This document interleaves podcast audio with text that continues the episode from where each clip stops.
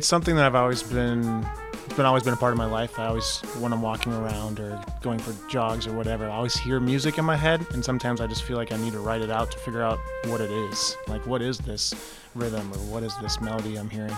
So, it's just something that I, I naturally do, but at the same time I uh, once I have a little piece of something, I try to like expand it to a bigger bigger song. What was the inspiration for Nimbus in Motion? Specifically, I was watching, I don't know, somewhere on YouTube, a video of a time lapse of a thundercloud kind of growing where a cloud kind of sprouts out in different directions and gets bigger and bigger. And I wanted to try to represent that in a musical way. What was the thought process like for you in that one? I definitely did it by layering instruments slowly, one on top of each other, and I wanted to try to like dynamically start out small, just like the like an actual cloud would, to get to a bigger situation. And so I would do, I did layers of instruments, and then each of their parts got more and more complex until the end of the tune where it's it's a thunderstorm. So it's not the the line that you wrote; it's the combinations of instruments expressing the line and how they interact with each other exactly.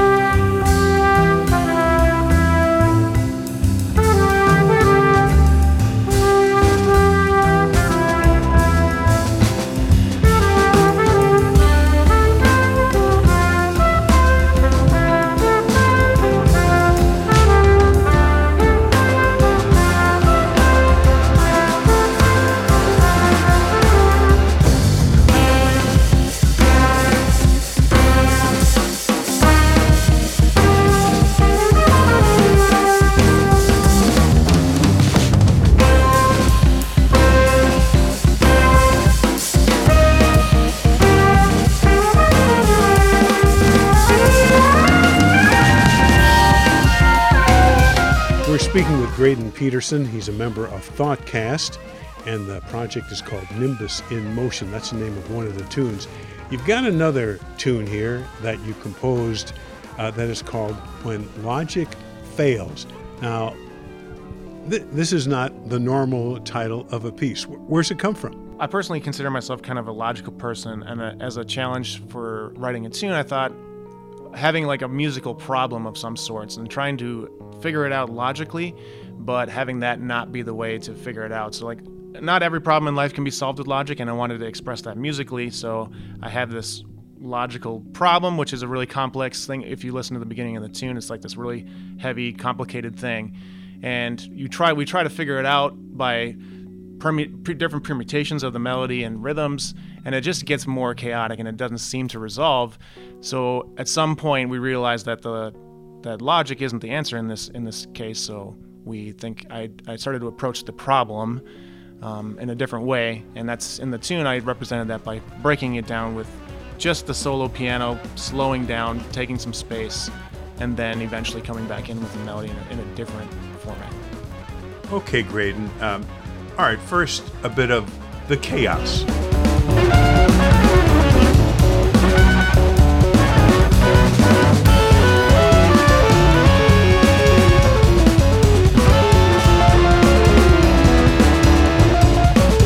After this chaotic section, it evolves into uh, the piano restating the melody, and then the full band comes in for a much clearer statement than previously.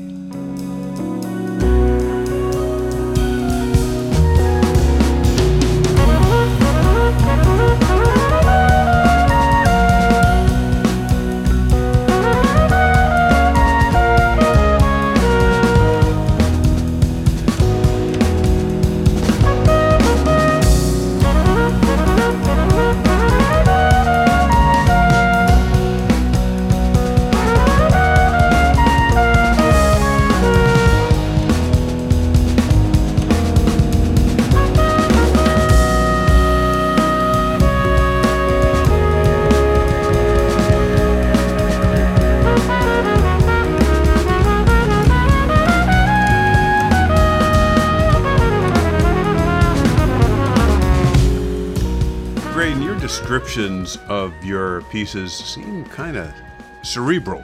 Why is that?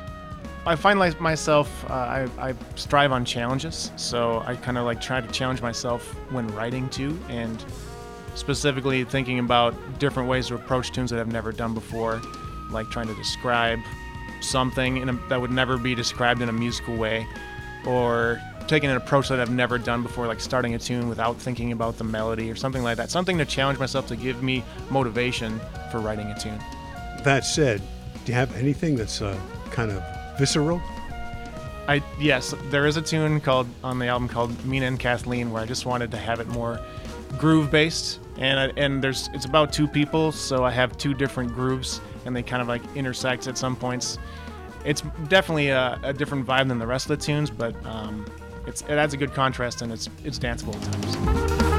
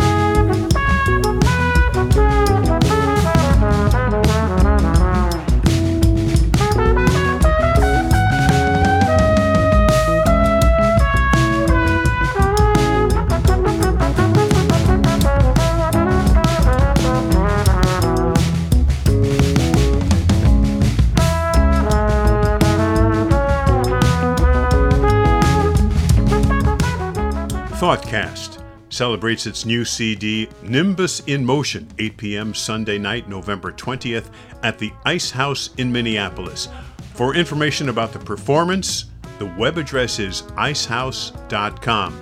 This program is made possible by the Minnesota Arts and Cultural Heritage Fund. Phil Nussbaum speaking.